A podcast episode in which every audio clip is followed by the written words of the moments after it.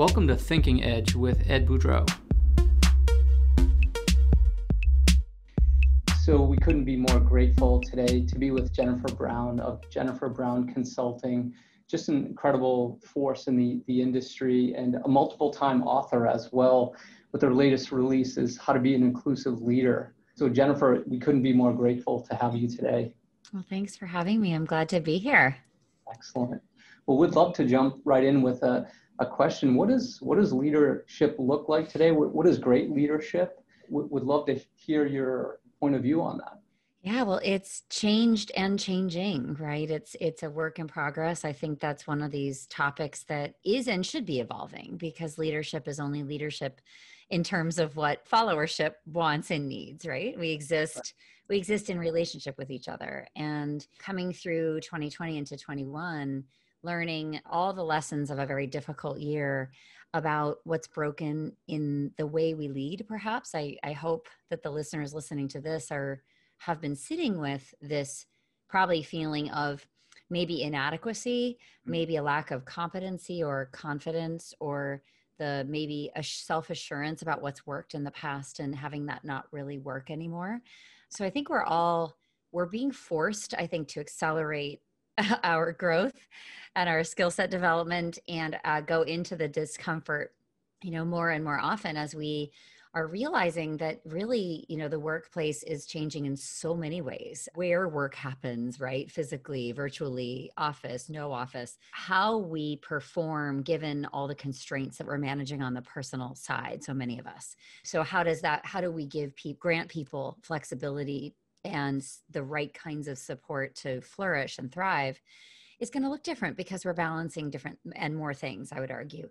The stress is taking its toll, of course, on so many of us. So I think mm-hmm. that empathy comes to the fore for leaders and colleagues and, and all of us to say, if, if I led with this, what would that look like? And again, I mean, not to throw the workplace practices under the bus, but I just don't think empathy has been in the forefront historically. So I'm really personally very happy for the moment to really think about look, we all, to thrive in our professional selves, we need to feel that sense of psychological safety.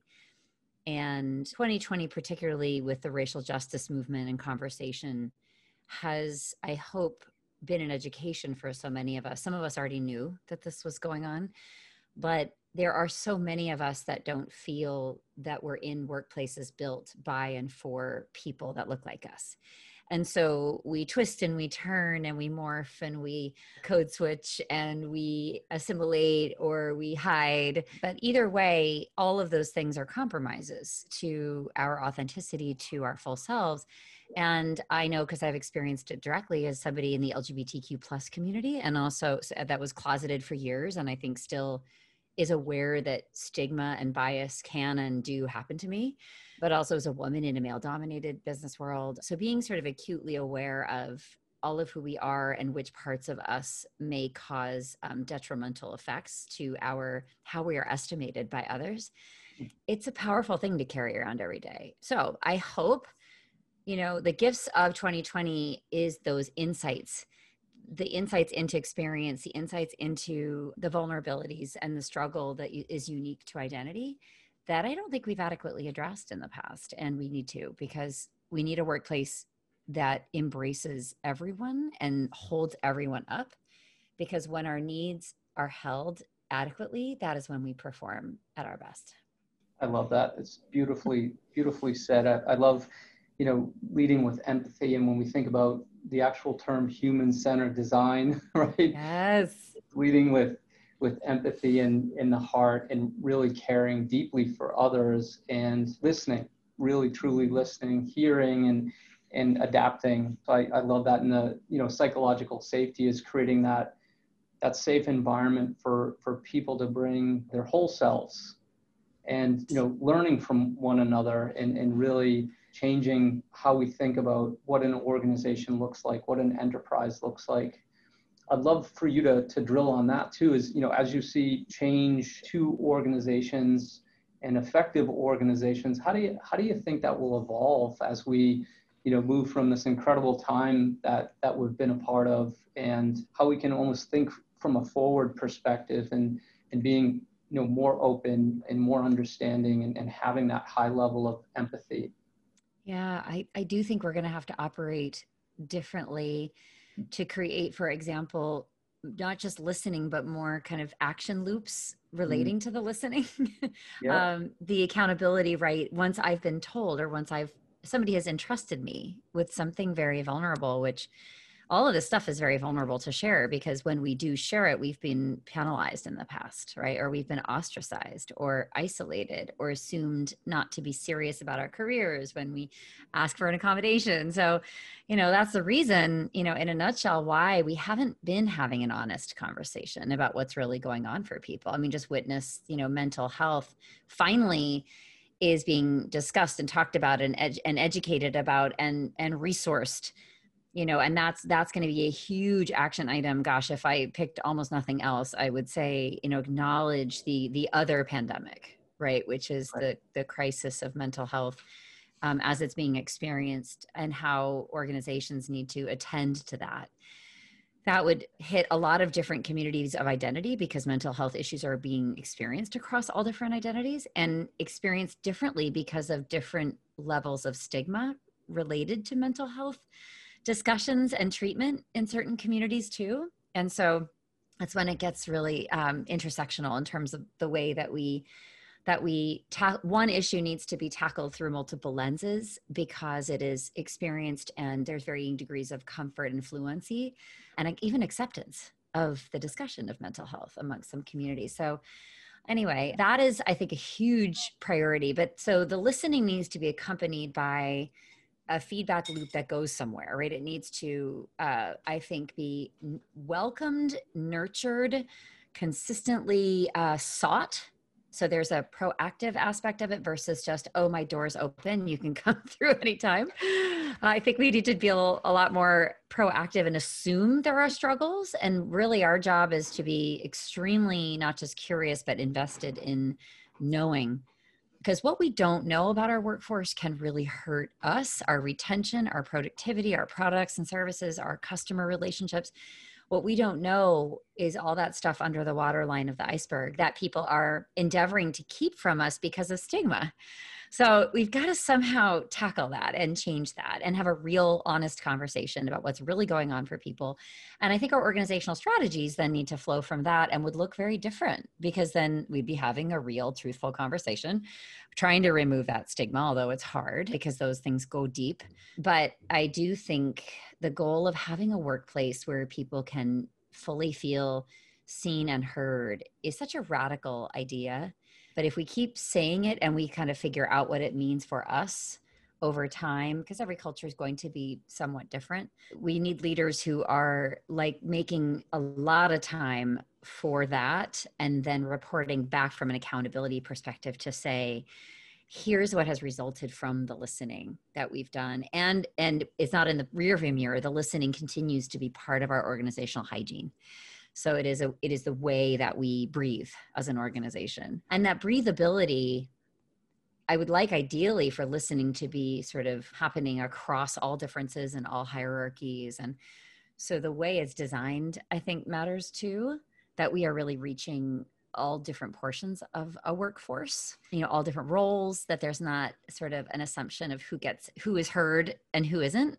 and then there's of course global the global lens and you know allowing all of that. So it's a lot of input and i think we're going to probably have to get extremely good at parsing through a lot of very diverse and wide ranging data that we are being told anonymously or not and taking action on multiple fronts to build those new strategies and the hygiene as i said and the practices but i think there's there's scarcely an organizational practice that doesn't need to be revisited because we're so kind of behind and we're long overdue for processes that haven't been redesigned since you know they became kind of orthodoxy right in the working world. You know i don't know do we do interviews differently? Do we handle resumes differently to control for bias? Do we still give performance reviews unconsciously perhaps mm-hmm. modeling performance and ratings and things like that on you know successful past performers which as we all know if we've studied this um, can actually continue to create homogeneous workplaces so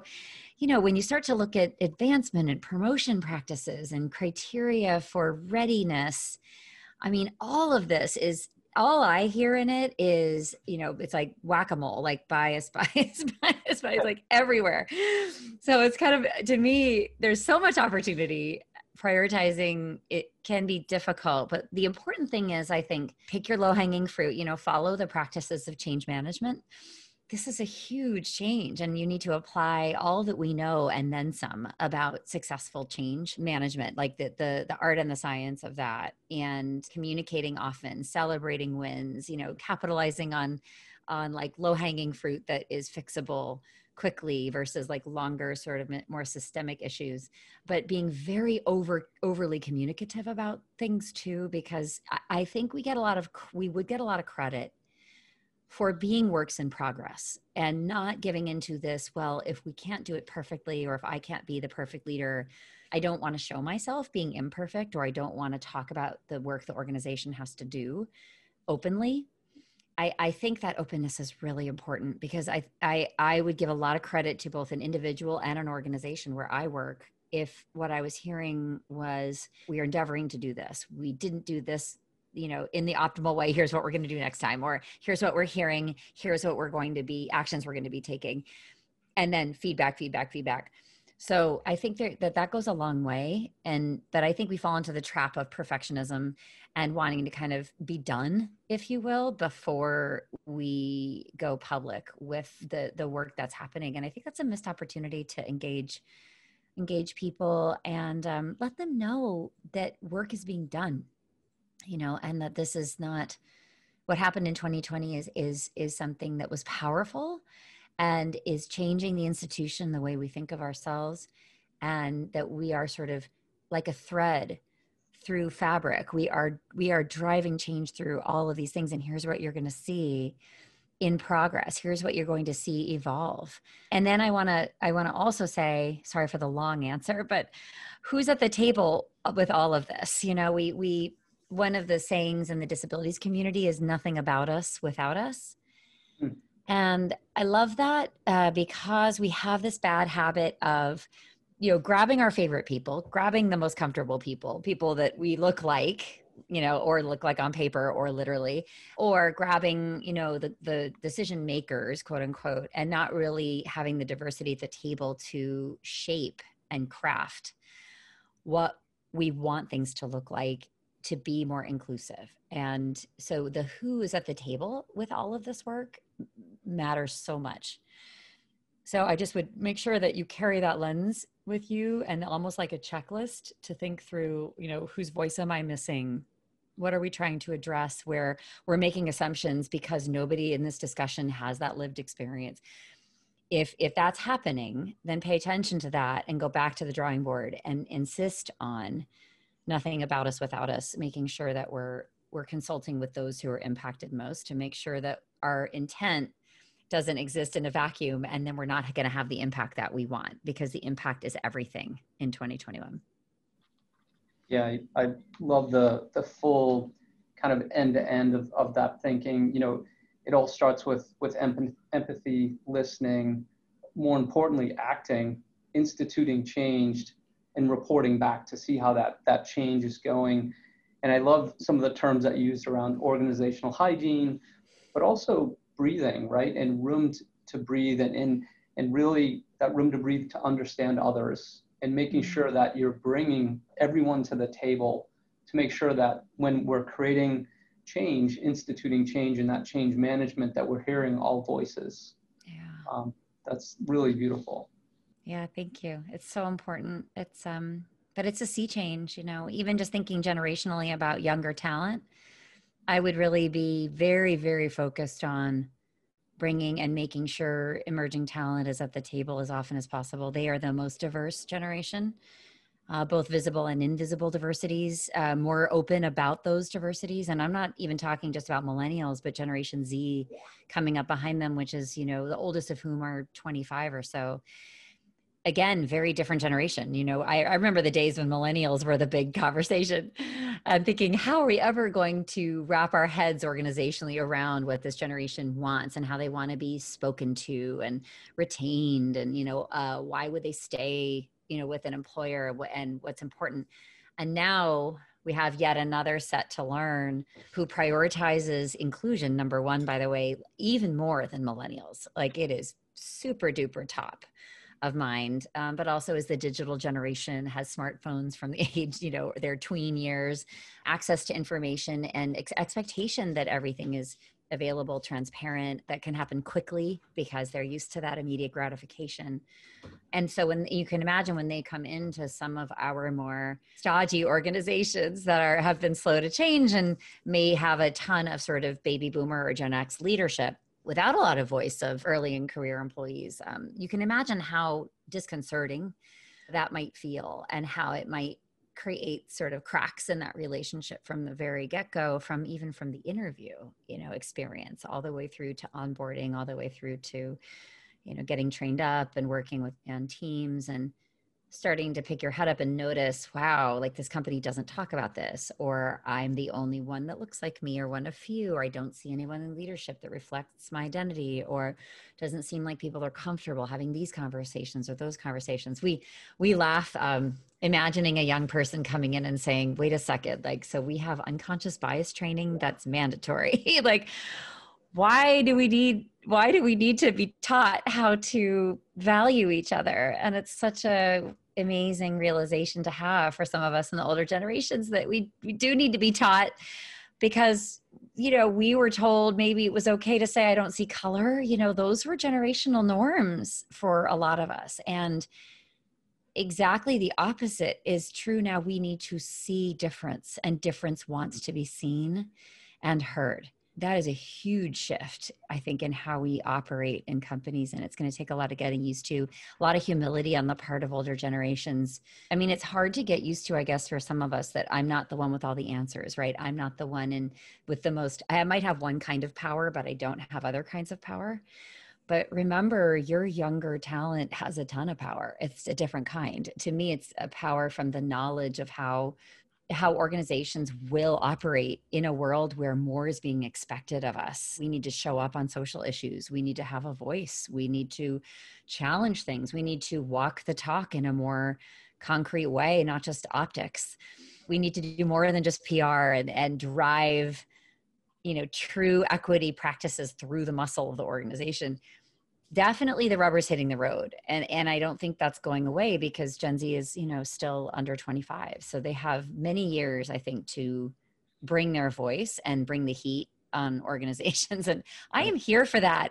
I am really here for that because I, I just feel like gen x we did what we could and i reflect on i reflect on how limited we were and i reflect on the i think the lack of voice that we had to be paid attention to and to to kind of feel empowered enough to you know stand up for ourselves and commit to our authenticity and expect that being seen and heard is part of just the table stakes for me to be here to be working here. I want to matter and i want to feel that i what my contribution means and feel that significance. Honestly i we all wanted that too. It's just right. that it was not part of our lexicon and was not part of our generational destiny Right. Yeah, that's that's incredible. I'd love, if possible. So, how to be an inclusive leader? Are there tools, techniques? What, how would you advise a leader? What, where do they start? I mean, you've given incredible examples of, of ways already, but are there any kind of tools, frameworks, methodologies that you'd you'd recommend to say, hey, really start here, or mm-hmm. this is what I would recommend? I'd love to hear your your perspective on that.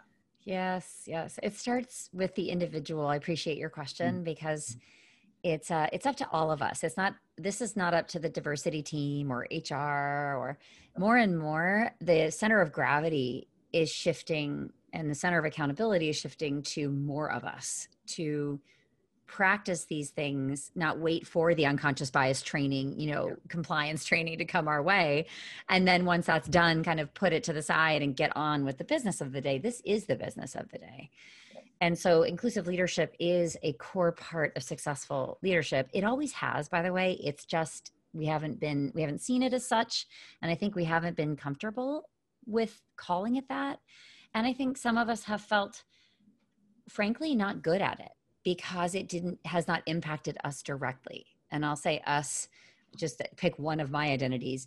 If you're a white leader, for example, you might have assumed I'm not sure what I can do or what I can contribute because I'm not having the experience that I'm learning about that others are having. I would say that is that is kind of old thinking. Yeah.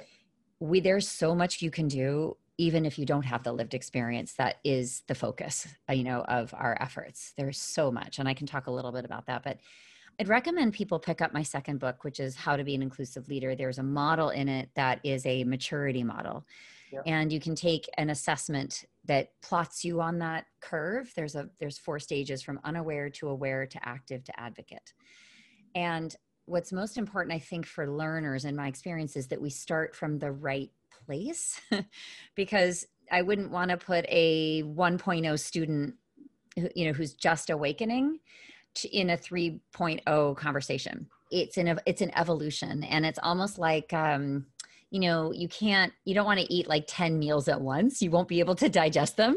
Uh, so we have to think about metabolizing new learning you know we have to think about again like sort of letting it settle in to us and then taking that next bite I, and i that's how i experience learning for myself that it kind of layers but i need time to digest or metabolize and make it a part of me so that it, it it's an additional fortress in my foundation, right? It's an additional buttress. It's a piece, you know, that I'm adding piece, piece, piece, piece until such time as I have like a nice, really solid, broad base.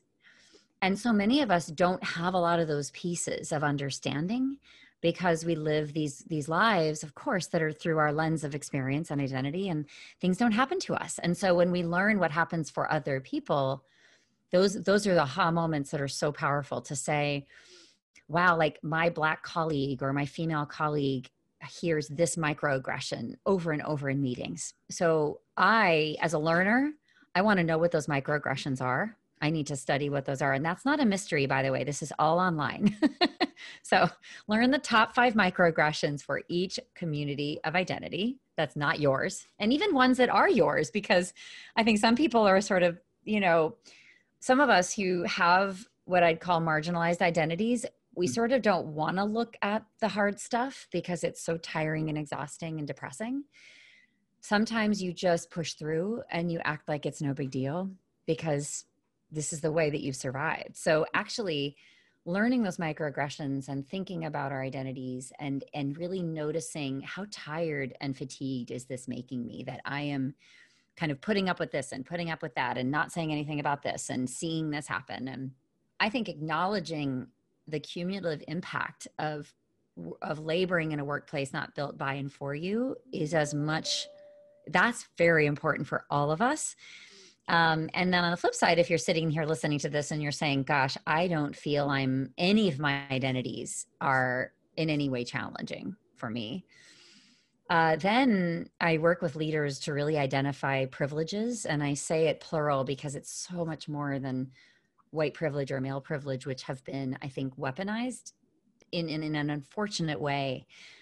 Well, because it doesn't really see the whole person. So I don't think we can generalize, but it's also so reductive. There are a million privileges that actually all of us carry, and we can carry both you know marginalized identities and privilege i mean look at me i'm an lgbtq plus woman so i can in the same meeting in the same conversation, I can experience both a microaggression and then I can actually weigh in and point something out and have the privilege that comes with perhaps my skin color comes with i don't even know where i went to school or something i might share in common with someone or my seniority. There are ways that i can activate the privileges of access comfort safety permission to speak the truth and the ability to be heard differently than other people. In the same moment those things can happen. And i think that that's true for a lot of us. I mean most of us i would say. So so far from you know thinking about this as it's somebody else's job and they'll take care of it. We if we want to be leaders who thrive in the future and really remain relevant and really are are um, setting ourselves up for success to pivot into a future where most of our teams are not going to identify like we do where lots of hidden hidden dimensions of diversity exist in each one of us and yet we're sort of in this time of unearthing a lot of that and talking about it for the first time. So if you're the kind of leader that knows how to establish enough psychological safety to enable trust to have people share that with you. So if I come out to you, for example, and I I I, I trust you enough to tell you who I am and and who I spend my life with and my family, I mean that is an enormous amount of trust. And with that information, my colleagues, my manager, can puzzle through with me mm. as an ally, thinking through, okay, so what might hold Jennifer back in her career path um, that is not, doesn't have to do with her performance, but does have to do with other people's bias about who she is, right? And that might be unconscious, it might be conscious. Mm-hmm. You know, so anyway, I I think th- the leaders that can build that kind of psychological safety will come out ahead and will be equipped for the future. And we we we have no choice. We have to really get this under our belt and live it. And we've got to be comfortable being uncomfortable. And we've got to be ready to make mistakes and talk about those mistakes. And i know it's really hard. It's really tough to to to stumble or fear stumbling and therefore just desperately not want to do anything because we're just not sure how it's going to come across. But unfortunately there's no way around this but through. And through means, you know, I fall off the bike, I get back on. I fall off the bike, I get back on. Eventually, I fall less. and when I fall, nobody it berates me about not knowing how to ride a bike.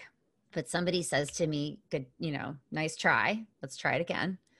You know, and I wish that we had that sort of, we need that grace and space for each other so that we can evolve together and with each other's support through this time. I think there's some toxic behavior I noticed that has very, very little patience and very little compassion for getting it wrong these days, quote unquote.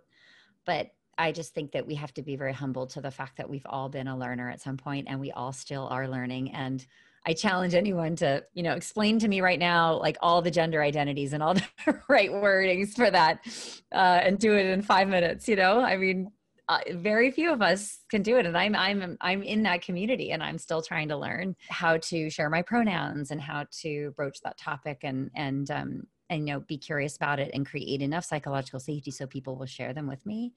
So there's just a lot we need to do. I would recommend reading the book take the assessment discover where you are take the right next step which is really important so that we can remember digest and build. And then don't be afraid of being wrong because you're going to be and embrace it and talk about it and people respect that a lot. And i think we are more likely to get that space and grace if we are truly trying with good intentions but we are constantly checking on our impact which is you know there's intent and then there's impact. So make sure you're you're accurately understanding how you're coming across and the difference that you're making to others that you are trying to be in solidarity with because really impact is only defined by someone else and not yourself. Right. So another kind of pro tip. That's awesome. I, I love it. I love the idea around thinking about w- where you are in your maturity model, you know, looking to, to understand, to learn, to apply, to grow, create that trust, you know, among your, your team and creating that psychological safety and also measuring the impact that you're having. It's a really beautiful model to think of in that that continual learning. I know as a leader, I'm I'm learning all the time, and I went from should I speak now? I I, I held back quite a bit, um, but now I'm confiding in other people to say, hey, you know, how should I think about this? Is is this the right way? Am I using the right words and i'm growing as as a leader i, I have much much much more mm-hmm. to grow and learn but i think some of the tools and techniques that you just you know taught here even help me in this moment so really appreciate oh, so you as a person and you know, love to, I, we think in this idea of almost collective wisdom or what have you learned as of late? And what, what are the three pieces of advice that you'd give the listeners today to say, hey, start with these three things? It doesn't have to be three, but you know, what's what's top of your mind that you'd help kind of guide us for the, the next steps here? Yeah, I would say so. We're in this virtual world, and that may or may not change. I mean, if anything, it'll be a hybrid, but we're still going to be Zooming all day long. So, virtual inclusion is something to really think about. You know, what does that mean? I, I sitting here uh, now, I I wouldn't know necessarily what it even means. Like, it's a it's a massive topic because there's inclusion, but then there's the application of it virtually and that could apply to voices in meetings. It could apply to follow up for introverts or you know stylistic diversity and diversity of thought that needs to be accounted for. It could also apply to video on or off you know depending on how people are feeling like taking into account mental health um, on a on a given day and how we expect quote unquote to people to show up professionally and all of that. I mean that's a whole other that's like a whole podcast in and of itself. But i guess thinking about virtual inclusion and, and defining that together with our colleagues i think that's another one where it needs to be crowdsourced because no one single one of us is going to have the answer for what that feels like and looks like.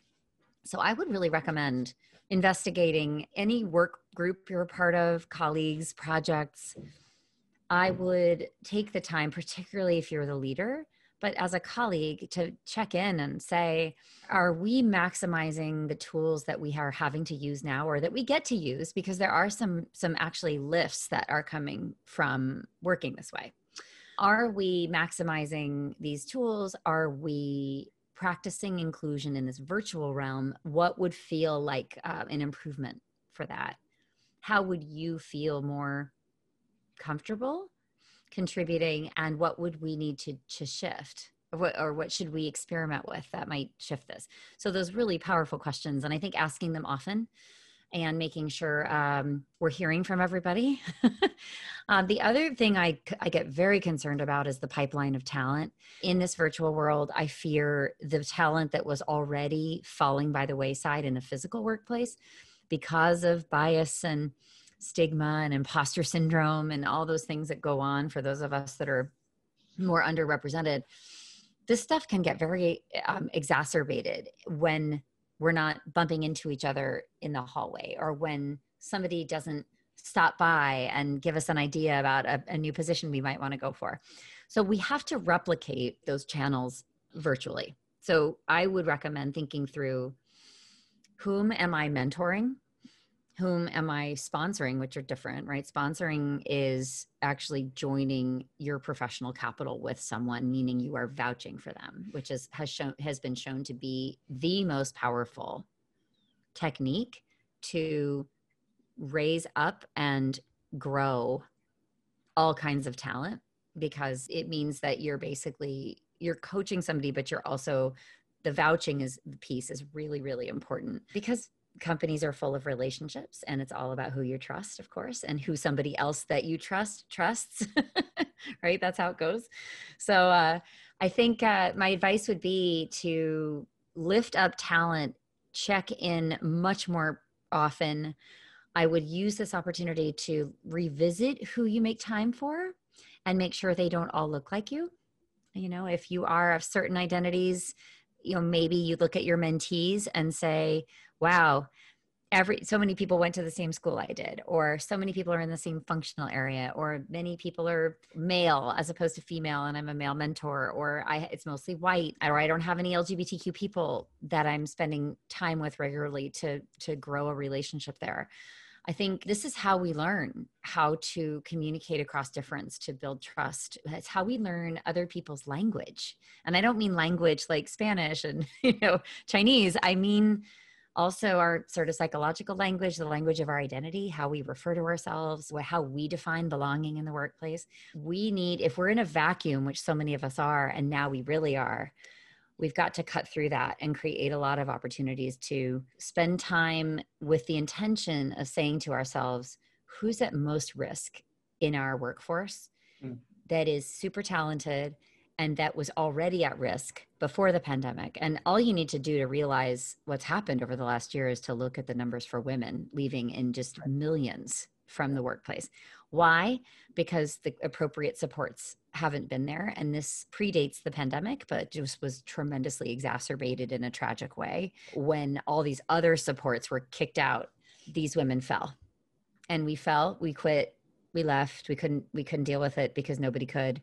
And it was just such a, a systems failure on so many levels. And we just don't we don't want that to we don't want to let that stand. We need to start investing now in shoring up our talent that is vulnerable and making sure that we're not allowing this exodus to continue so you got to fight for your talent and you have to do it in a in a different more proactive way. I would like to see this take up more of people's time in their calendar is literally building these kinds of relationships, attending meetings about diversity and inclusion and, and themes around identity should be a part of everybody's calendar. You should be there listening, picking up on language, reading ideas, podcasts, media, any sort of grasping for ways to literally be a fly on the wall of different lived experiences so that we can learn and grow and start to i think you alluded to just watching yourself kind of become more comfortable being uncomfortable and actually making some progress which must feel really good. You know people get they get overwhelmed and i fear they either give up or they get paralyzed. Um, but the important thing is to keep moving You've got to keep moving through this. As difficult as it might be, you'll have bad days where nothing works and you feel discouraged and you feel embarrassed. And then there's other days when you'll say, Oh my goodness, I'm so proud that I just did that. And I've really grown from that. That was an amazing conversation. And I had an aha moment. Those are really important moments for all of us, just not as humans. I mean, leaders, but as humans. I mean, those are things we never forget. So we're going to have to create things that happened organically in the previous world. We're going to have to create them now. And I like that because in creating them, there is an intentionality to it and a specificity to it and a goal to it that I think could become much more sustainable and scalable than the way we used to do it, which was, oh, bumping into somebody or, oh, you know, sure, I'll mentor this person because they're somebody's kid. like, you know, it just was so, it to me smacks of kind of that old way that we used to the sort of patronage system of the workplace and how it used to operate not as a meritocracy in the least but it was really about you know who we knew and you know who went to the same school or whose families we hang out with you know after after work or what neighborhoods we live. I mean it's so this is an opportunity to i think create a real meritocracy that's more inclusive and i think we should use our tools to make that happen. Um, and we need to because otherwise we're going to be in a world of hurt for years if we continue to lose talent in the way that we had uh, last year. Right. Uh, what a what a great way to end the podcast. So virtual inclusion, lifting talent up, checking in, having high impact, and creating breakthroughs that will really change the way we we are today. Mm-hmm. So couldn't be more grateful, Jennifer, for your, your time today. I've learned an incredible amount. Our listeners are going to learn an incredible amount. Thank you for who you are and what you do. Oh, thank you so much. I always love our conversations. I appreciate it so much. Thank you. Take care.